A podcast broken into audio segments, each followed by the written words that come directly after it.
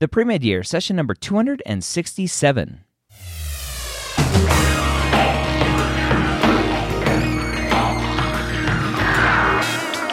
Hello and welcome to the three-time Academy Award-nominated podcast, The Pre-Med Years, where we believe that collaboration, not competition, is key to your success.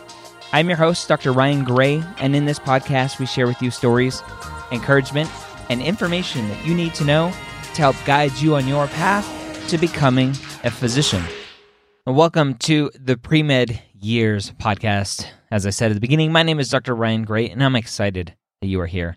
I have somebody, a student, who is in medical school and also has a very, very strong Instagram following. And Catherine shares her journey, why she does everything she does on Instagram, how that's helped her or hurt her, and so much more. So if you're here because Catherine said that you should be here, then thank you for joining me. If this is the first time you've joined me here on the Pre-Med Years, I would love for you to subscribe. Every week, we have amazing guests that tell their stories or share information to help you be a better pre-med. So let's go ahead and dive in and say hi to Catherine. Catherine, welcome, and thank you for joining me on the Pre-Med Years. Thanks for having me. I'm really excited. I am excited too, because you are such a well-known Instagram personality out in this world. And I'm excited to take the picture that people have of you from Instagram and actually have a conversation with you and see who you are really behind the scenes. Yeah, I think a lot of people don't necessarily get to see that side of me, so I'm definitely excited to show them. Yeah, we're going to peel back the layers of the onion, so to speak. When did you first realize that you wanted to be a physician? So it's kind of a funny story. So when I was a kid, kids are impressionable. So I see these things on TV and I think they're cool. So I was watching an episode of House, and I can't tell you which episode it was, but I was 10, and the show was like running at that time, and I just remember him like walking towards the camera in a hallway, and I thought, this sounds really cool, like everything that he does, which what he does, he's not like the type of doctor he is, doesn't exist. I want to be a jerk to patients and to my colleagues. That sounds awesome. Yeah, and I'm in a specialty that doesn't actually exist. Yeah, I forget his specialty, like...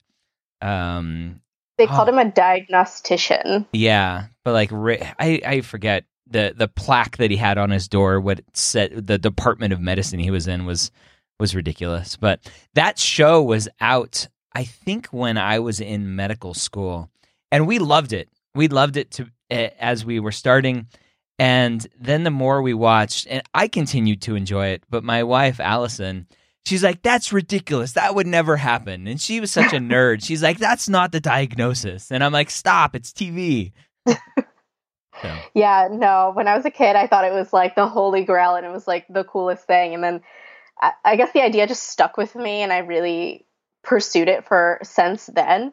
But even looking back now, I can barely watch it because it's just so ridiculous and outrageous. How do you go from watching a TV show to getting the experience in real life that confirms what you watched was actually what you want to do? Because that's something that I talk about and I joke about all the time. I'm like, you shouldn't want to be a doctor just because you watched House or Grey's Anatomy. There needs to be something else that follows that up. Yeah. So I don't think anything really happened. It was just always this idea in my mind and going through elementary, middle, and high school. But my junior year of high school was a really defining year for me. My dad, first of all, at the beginning of the year, had a TIA, which is a ischemic attack, which is like a mini stroke, basically. And that was the first time I had ever experienced an emergency before. And that was pretty traumatizing. And then later that year, I saw an open heart surgery because I was taking this anatomy class. And it was really basic. It was high school anatomy. And I really loved it. And I actually wrote my college essay on that open heart surgery because It was about 7 hours long. We stayed the entire time, and I watched it, and I couldn't take my eyes off the surgery. And I thought it was the coolest thing I'd ever seen. And then following that, it was right after that, my dad had surgery for cubital tunnel syndrome. And about 2 days after that, he actually had a heart attack. He's fine now. But that was kind of the first time where I kind of had a little bit of knowledge base, and I had experienced an emergency earlier that year with his TIA. So I kind of handled it a lot differently than I had the first time. And I knew he was either having a pulmonary embolism or a heart attack. And so I was the one who called 911. I had jumped out of bed because I could hear my parents yelling, and I was calm throughout the entire thing.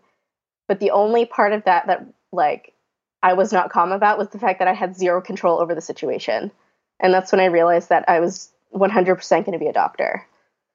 And how old were you at that point? 17. Okay. So still in high school, still early on, trying to figure everything out. Yeah.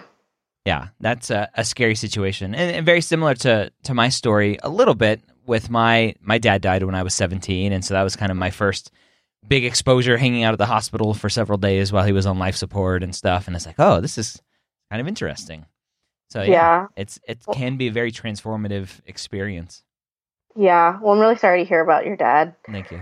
It's funny. A lot of students, they're scared to talk about that experience. They're like, oh, everybody talks about a family member that gets sick, or everybody talks about a time when they were sick as a kid and they interacted with the doctors and they said, oh, this is what I want to do. Did you, as you were formalizing your personal statement and your story for why you wanted to be a doctor, did you try to run away from that story, or did you embrace it and go full on with it? No, I embraced it. A good part of my essay was actually that defining moment for me when my dad did have a heart attack. And my dad read it. He knows that I talked about it because I think it was such a crucial part of my story, and that I had to tell it for them to know who I was. Yeah.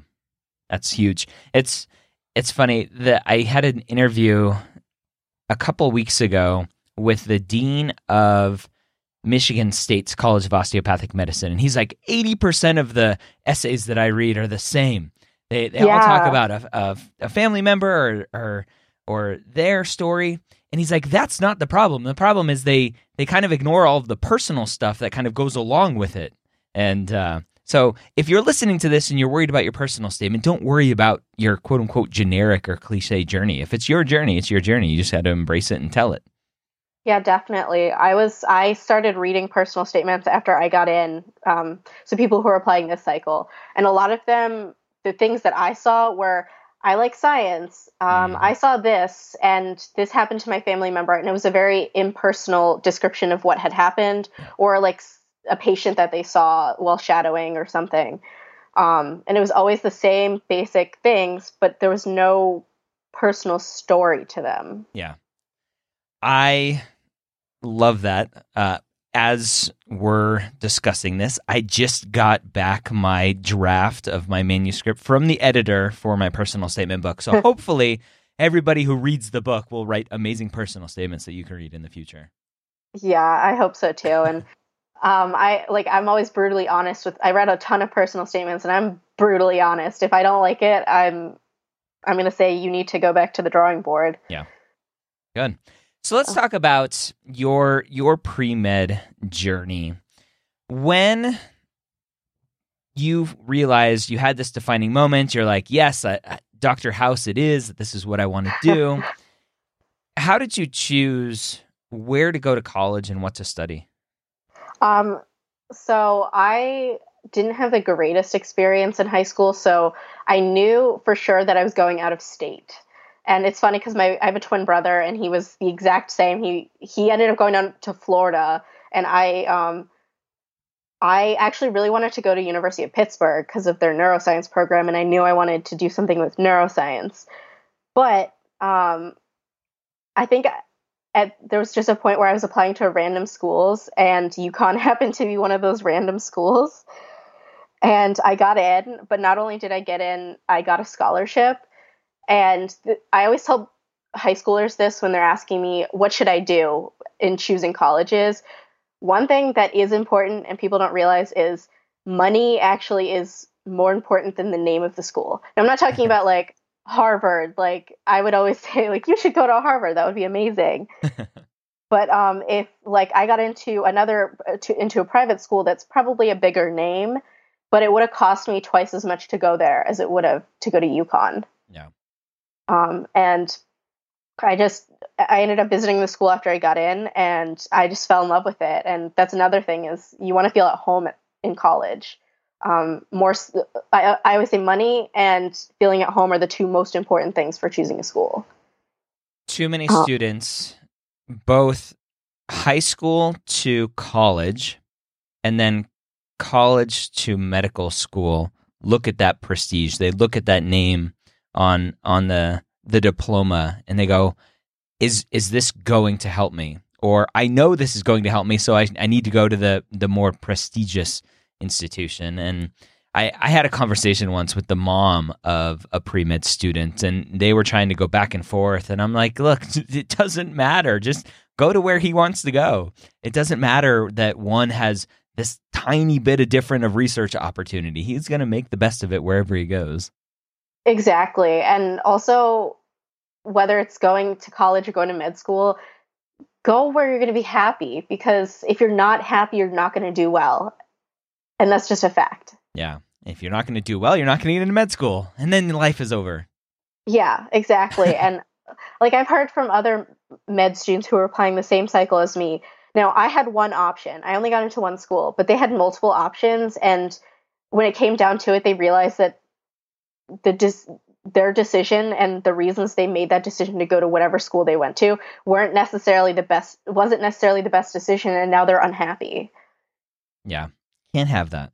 So you went to UConn. It was cheaper, nice state school for you. What was the biggest thing that you struggled with being a pre-med student? That's a hard one. Probably just the pressure of it, like having so much to do.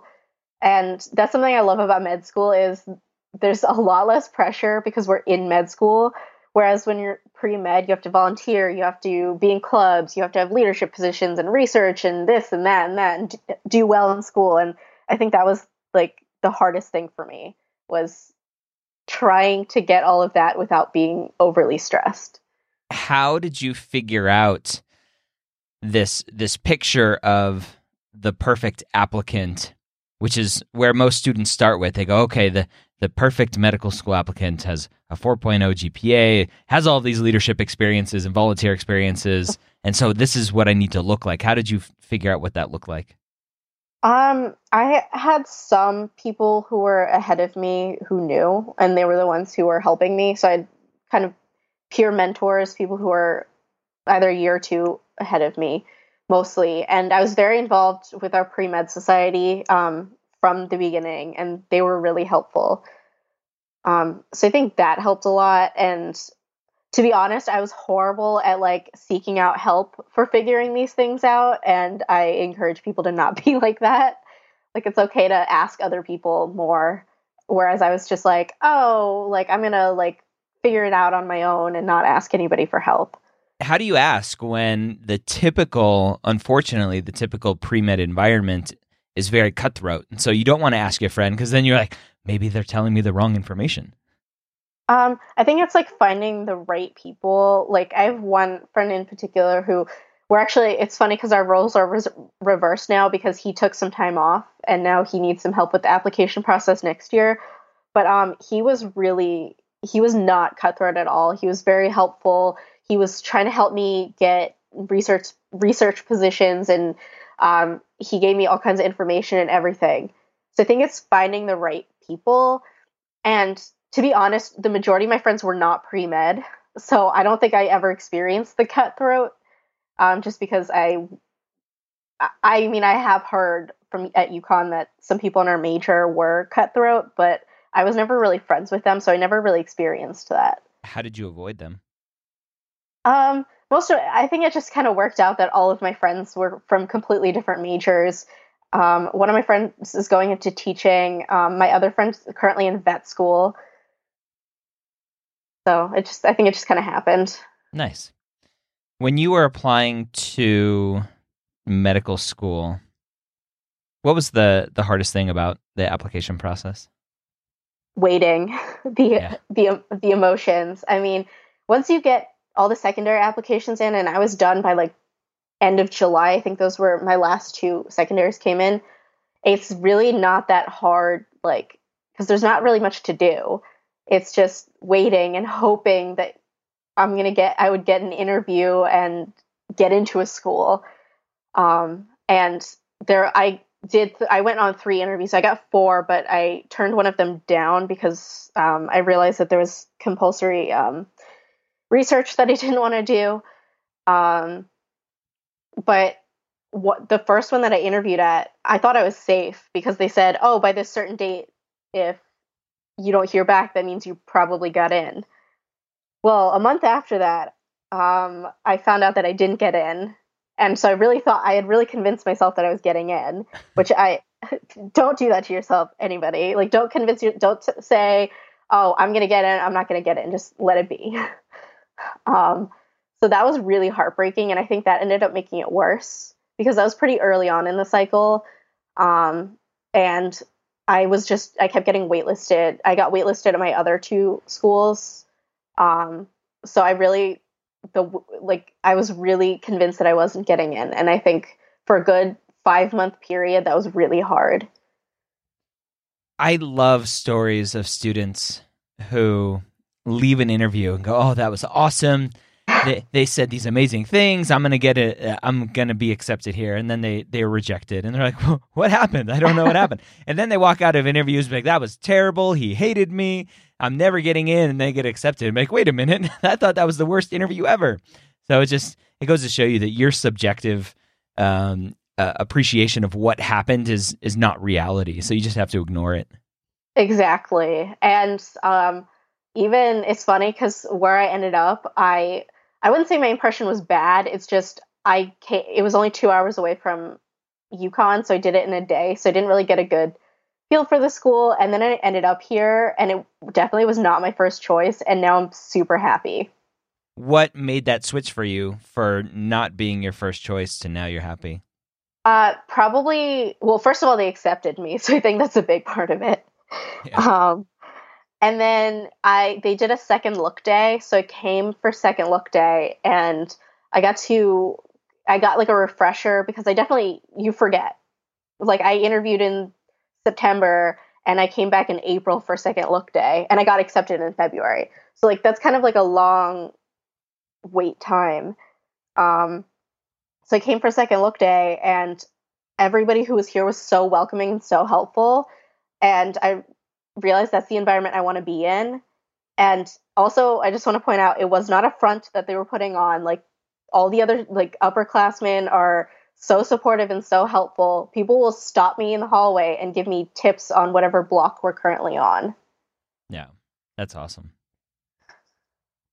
Your transition to medical school, we were kind of talking before we hit record about the transition from undergrad and hearing the stories of what medical school is like to now being a medical student. What has that reality been for you, that transition? It's hard. I mean, I think I try to share how, like, if things are going hard, but at the same time, sometimes I have no motivation to post. And that's kind of my philosophy, is if I don't have the motivation, if I don't have the heart in it, I'm not going to post.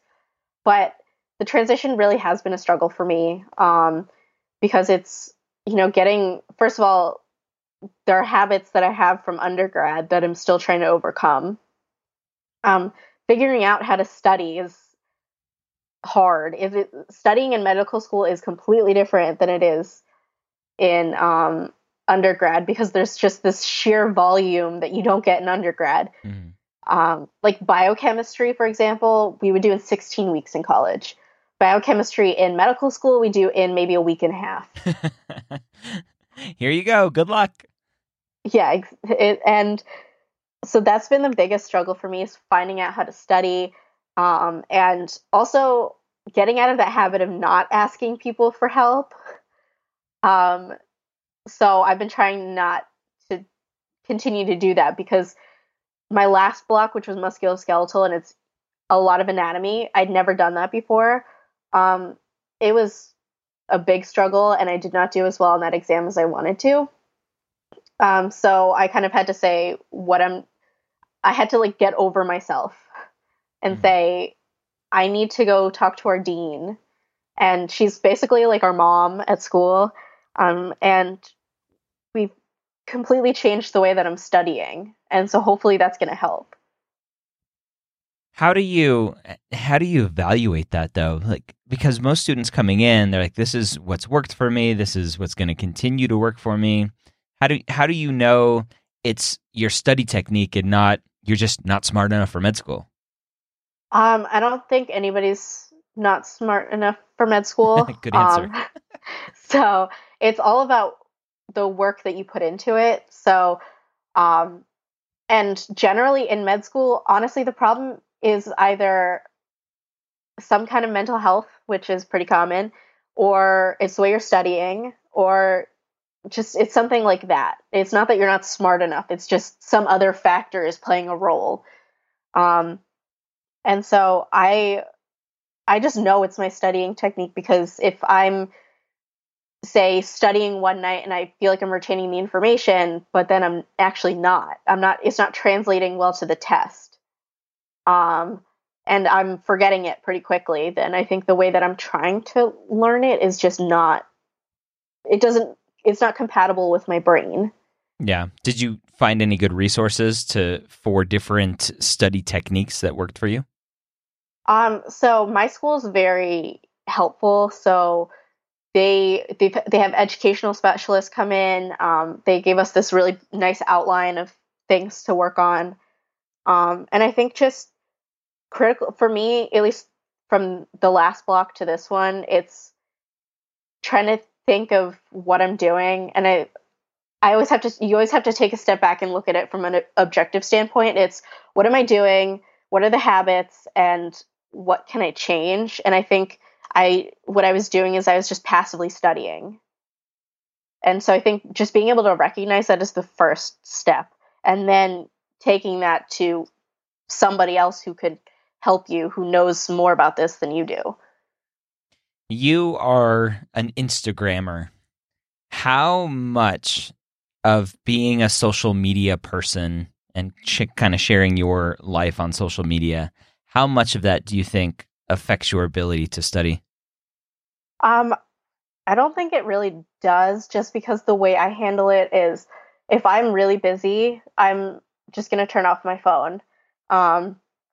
I consider it more of a hobby than I think when I was a pre-med, I considered it more of kind of like a job, even though it's like I wasn't getting paid for it, but I considered it more of a job, whereas now I know it kind of needs to be, it can't be number one right now. So I'm sure a lot of people have noticed that I don't post as much. I'm like really behind on messages, but I know that it can be a distraction. So I do what I can to not make it a distraction, and I just focus on it more when I can, but I just put it away when I can't. I think too many students don't do the putting away part, and they check and they get a notification. It's like, oh, somebody liked my post, or oh, somebody commented, or so somebody mentioned me in their story, and it's a huge distraction. And I always love to mention the study that came out about focus, and the focus that you were in, the kind of flow that you were in before a distraction, whether it's a notification or a text message or something, it takes about 20 minutes for your brain to get back to that level of focus that you were before. So if you get like 3 notifications during an hour, you basically just wasted your hour. I believe it. That's pretty crazy. Yeah. And for those of you who don't know, I don't know about Androids, but on the iPhone, if you swipe up on your screen, there's a little menu that comes up, and there's a little like moon shape, and you could click that, and it'll put on Do Not Disturb. Yep, exactly. So that's what I do. I put it on Do Not Disturb so that when I am taking a mental break, that's when I look at it. but otherwise I'm not distracted. Nice. That's a huge part of it. Let's talk about motivation. When you're in medical school, and even as a pre-med, especially as a pre-med, you're kind of in that grind of, I need to be perfect, and you lose that motivation. And then in medical school, you kind of lose that desire to be perfect, and you just want to stay afloat. Yes. And people will, especially for social media, they'll see all the good stuff that you're posting, and they go, "Oh wow, how do you do this all the time to post all this awesome stuff on social media? And you're a great medical student, and you're always motivated." How do you answer that question? I'm not always motivated. I like to think of it like this. So I worked a desk job full time over the summer. I didn't really like it. I mean, I liked the people I worked with, but I hated that job. And it doesn't mean that I can just stop showing up, even though I don't want to. You go and you do it. And so when I'm not motivated, I get out of my bed, I turn off the TV, and I just study. You don't have to be motivated to do something. You can just do it.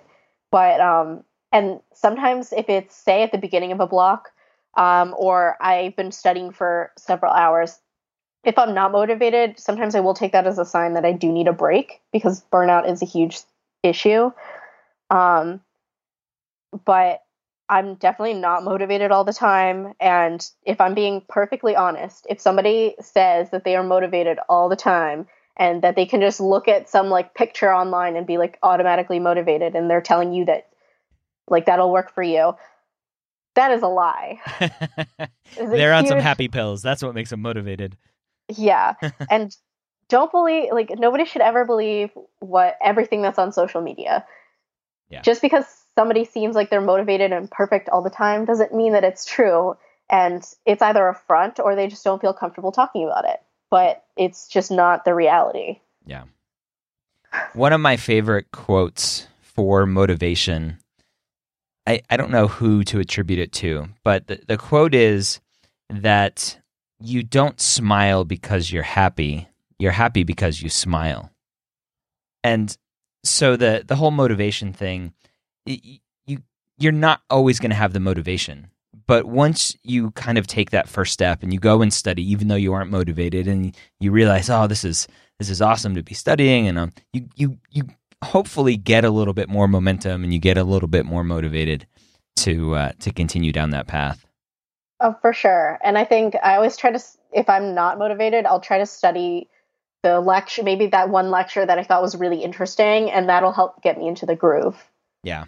I love that there's a fun exercise trick for people who aren't motivated to exercise. Be like, just get down, do one push-up. And of course, if you do one, you're not going to get all the way down there and just do one. You're going to do a couple. And so if you're stuck in that motivation thing, be like, all right, I'm going to read 5 pages. That's all I'm going to do today. I'm not motivated. And then once you're in it, then you're like, okay, I'll go ahead and read 20. I'm good. Yeah, definitely. The motivation kind of runs together with how well you do in school. Motivation and doing well kind of go hand in hand. When you do well, you feel super happy and extra motivated. But what about a student who doesn't do well in a class? For the pre-meds, I'm sure you get a lot of pre-med students that reach out to you Yes. and say, Catherine, I'm a freshman. I want to be a doctor. I've always wanted to be a doctor. This is my dream. It has to happen. But I got a B in my chemistry. I got a C in my chemistry. Is my dream over? Should I give up? What do you say? That's an easy answer. That's no. Don't give up. No, obviously, excluding the people who get, say, a D or an F, which to those people I always say just retake it, which is not like the end of the world. A C is also not the end of the world. I've had like B minuses. I did get a C, but that was later. I had like some B minuses in like pre-med classes. Yeah. It was fine. You just, especially as a freshman, you're taking lower level classes and you're transitioning. Whereas when you're older, you're going to be taking high level science classes, and that's kind of where you can make up for it. But a B or a C is not the end of the world. I got a lot of B's in college. Even my pre-med advisor said, "Oh, your GPA is not the high, is not your strongest part of your application." But what was your GPA? When I applied, my cumulative was a 3.48 and my science was a 3.4. Yeah. So a lot of students look at that and think, I'm going to do a post-bac. Yeah. No, I didn't even consider that, to be honest. Yeah. The advice that I always give, if you're around that, even if you're a little bit lower, the advice that I always give, unless there's some huge red flag that says, you know what, you need to take a step back. The advice that I give is let the medical schools tell you no. You can't assume just because you have a 3.4 or 3.3 or 3.2 that you're not going to get in. Let the medical schools tell you no. And then you figure out what you need to do to fix that. Exactly. And I mean, maybe you're not going to get into Harvard, but I totally hate the tier system of medical schools because it says nothing about the school. It's basically based on research, and a lot of people don't realize that it's based on how much they publish. So I don't like that. And like, maybe you get into a lower tier school, or to some people get into a DO school, which is apparently a bad thing to some people. That like, what's the problem? You're going to be a doctor, and that's not going to play a role in your career. Yeah. From this side of it, having gone through medical school at one of the quote unquote lower tier schools, the tier system is a pre-med thing. It's not anything other than that. Some students will argue, well, look at the residencies at like Harvard and wherever else, and they only take the top of the top. Like, well, my wife went to New York Medical College right along with me, and she did her residency at Harvard. And so everything is anecdotal once you're in medical school and you look at residencies, like, oh, they only take from Wash U and from Stanford. You can't prove anything from where somebody went to school. They have to still work their butt off to get great grades, to be AOA, to get great board scores, to get those top residencies. And you can do that at any school. Exactly. And I mean, I would say the quality of education at my school, which is a quote unquote low tier school, is just as good as it's going to be at Harvard. One of our deans actually wrote step 2 CS, which is clinical skills. So we kind of had the advantage there. Nice. So like, you don't know anything just because it's ranked doesn't mean it says anything about the quality of the education and the matching, because I looked at my school's match where they matched, and it's still really good. And it honestly, residency is also kind of objective. I mean, obviously there are some that maybe not as good as others. But at the same time, it's like, what do you want out of residency? Do you want to be at a huge academic center? Do you want to be more at a community center for your residency? So I think people don't realize that there's so many more factors. And even I didn't know until recently that there's so many other factors to a residency than just name. Yeah. Tons and tons. That's why I do the Specialty Stories podcast. We talk about residency selection a little bit in there. What do you think is one of the biggest myths surrounding being a pre-med and getting into medical school? That you have to be perfect.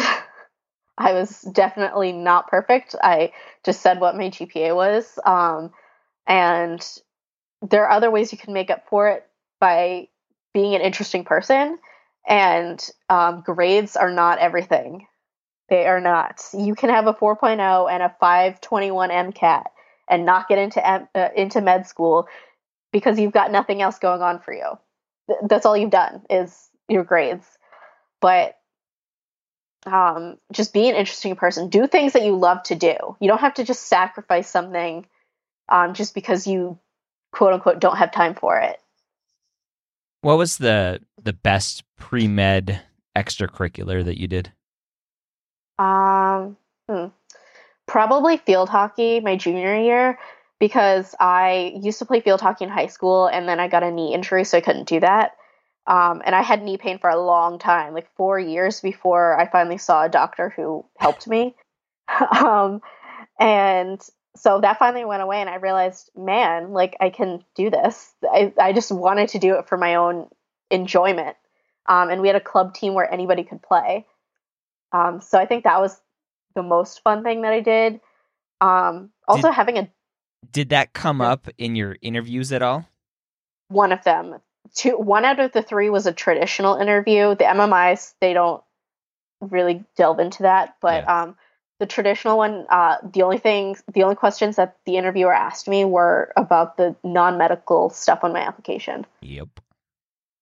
It's important to be well-rounded. You can't just go science, science, science, science. You have to be a normal person. Yeah, and I had a job for 3 years that's what I was doing over the summer before I started med school. I was just doing tech support. Like, for those of you who use Blackboard at your school, that's what I did for 3 years. So interesting. You don't have to, like, people always say, like, do I have to have a job in the medical field? The answer is no. Nope. Not at all. I just recommend having a job. It's good for your resume, it's good for your application, and it's good for your money. Let's talk about social media and what that has done for you, and if you think that every student coming up should start some social media stuff and start kind of chronicling their journey. So, well, I think as for, like, the second part, chronicling it, I think it's if you want to, but it's, like, admittedly a lot of work. It is not people like to be engaging on that. And if you don't want to do it, don't do it unless you have a personal account that you want to do. But if you have the heart and you want to put your soul into it, then I definitely recommend it. And also, there's all this Reddit drama going on recently, and some people are saying, oh, like, I should make one so I get sponsorships for things. That is not the reason why you do Instagram. What's the Reddit drama?